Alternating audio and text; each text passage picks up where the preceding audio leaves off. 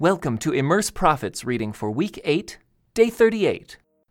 Hear the word that the Lord speaks to you, O Israel. This is what the Lord says Do not act like the other nations who try to read their future in the stars. Do not be afraid of their predictions, even though other nations are terrified by them. Their ways are futile and foolish. They cut down a tree, and a craftsman carves an idol. They decorate it with gold and silver, and then fasten it securely with hammer and nails so it won't fall over.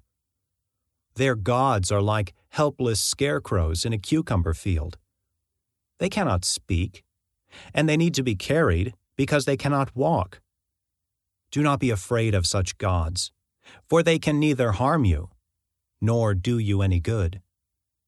Lord, there is no one like you, for you are great, and your name is full of power. Who would not fear you, O King of nations? That title belongs to you alone. Among all the wise people of the earth and in all the kingdoms of the world, there is no one like you. People who worship idols are stupid and foolish.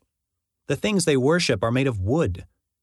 They bring beaten sheets of silver from Tarshish and gold from Uphaz, and they give these materials to skillful craftsmen who make their idols. Then they dress these gods in royal blue and purple robes made by expert tailors. But the Lord is the only true God. He is the living God and the everlasting King.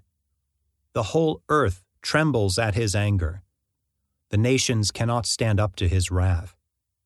Say this to those who worship other gods Your so called gods, who did not make the heavens and earth, will vanish from the earth and from under the heavens. But the Lord made the earth by his power, and he preserves it by his wisdom. With his own understanding, he stretched out the heavens. When he speaks in the thunder, the heavens roar with rain. He causes the clouds to rise over the earth. He sends the lightning with the rain and releases the wind from his storehouses. The whole human race is foolish and has no knowledge. The craftsmen are disgraced by the idols they make, for their carefully shaped works are a fraud. These idols have no breath or power. Idols are worthless. They are ridiculous lies. On the day of reckoning, they will all be destroyed. But the God of Israel is no idol. He is the creator of everything that exists, including Israel, his own special possession. The Lord of heaven's armies is his name. Pack your bags and prepare to leave. The siege is about to begin. For this is what the Lord says Suddenly I will fling out all you who live in this land. I will pour great troubles upon you, and at last you will feel my anger. My wound is severe, and my grief is great. My sickness is incurable, but I must bear it. My home is gone, and no one is left to help me rebuild it. My children have been taken away, and I will never see them again. The shepherds of my people have lost their senses. They no longer seek wisdom from the Lord. Therefore, they fail completely, and their flocks are scattered. Listen, hear the terrifying roar of great armies as they roll down from the north. The towns of Judah will be destroyed and become a haunt for jackals. I know, Lord, that our lives are not our own. We are not able to plan our own course. So correct me, Lord. But please be gentle. Do not correct me in anger, for I would die. Pour out your wrath on the nations that refuse to acknowledge you, on the peoples that do not call upon your name. For they have devoured your people Israel. They have devoured and consumed them, making the land a desolate wilderness. The Lord gave another message to Jeremiah. He said, Remind the people of Judah and Jerusalem about the terms of my covenant with them. Say to them, This is what the Lord, the God of Israel, says Cursed is anyone who does not obey the terms of my covenant. For I said to your ancestors when I brought them out of the iron smelting furnace of Egypt, If you obey me, and do whatever I command you, Then you will be my people, and I will be your God. I said this so I could keep my promise to your ancestors, to give you a land flowing with milk and honey, the land you live in today. Then I replied, Amen, Lord, may it be so. Then the Lord said, Broadcast this message in the streets of Jerusalem. Go from town to town throughout the land, and say, Remember the ancient covenant, and do everything it requires. For I solemnly warned your ancestors when I brought them out of Egypt Obey me. I have repeated this warning over and over to this day, but your ancestors did not listen or even pay attention. Instead, they stubbornly followed their own evil desires, and because they refused to obey, I brought upon them all the curses described in this covenant. Again the Lord spoke to me and said, I have discovered a conspiracy against me among the people of Judah and Jerusalem. They have returned to the sins of their ancestors. They have refused to listen to me and are worshipping other gods. Israel and Judah have both broken the covenant I made with their ancestors. Therefore, this is what the Lord says I am going to bring calamity upon them, and they will not escape. Though they beg for mercy, I will not listen to their cries. Then the people of Judah and Jerusalem will pray to their idols and burn incense before them. But the idols will not save them when disaster strikes. Look now, people of Judah, you have as many gods as you have towns. You have as many altars of shame, altars for burning incense to your god Baal, as there are streets in Jerusalem. Pray no more for these people, Jeremiah. Do not weep or pray for them for I will not listen to them when they cry out to me in distress. What right do my beloved people have to come to my temple, when they have done so many immoral things? Can their vows and sacrifices prevent their destruction? They actually rejoice in doing evil.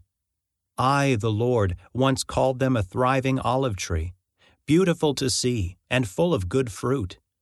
But now I have sent the fury of their enemies to burn them with fire, leaving them charred and broken. I, the Lord of heaven's armies, who planted this olive tree, have ordered it destroyed. For the people of Israel and Judah have done evil, arousing my anger by burning incense to Baal. Then the Lord told me about the plots my enemies were making against me. I was like a lamb being led to the slaughter. I had no idea that they were planning to kill me. Let's destroy this man and all his words, they said. Let's cut him down, so his name will be forgotten forever. O Lord of heaven's armies, you make righteous judgments, and you examine the deepest thoughts and secrets. Let me see your vengeance against them, for I have committed my cause to you. This is what the Lord says about the men of Anathoth who wanted me dead. They had said, We will kill you if you do not stop prophesying in the Lord's name. So this is what the Lord of heaven's armies says about them I will punish them. Their young men will die in battle, and their boys and girls will starve to death. Not one of these plotters from Anathoth will survive, for I will bring disaster upon them when their time of punishment comes. Lord, you always give me justice when I bring a case before you. So let me bring you this complaint.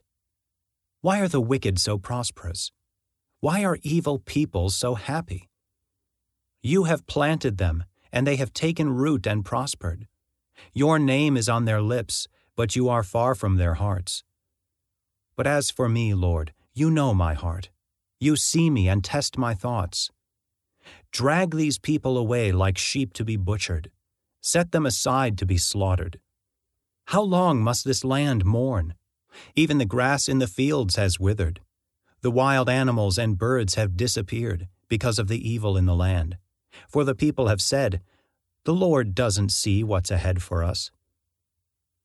If racing against mere men makes you tired, how will you race against horses? If you stumble and fall on open ground, what will you do in the thickets near the Jordan? Even your brothers, members of your own family, have turned against you.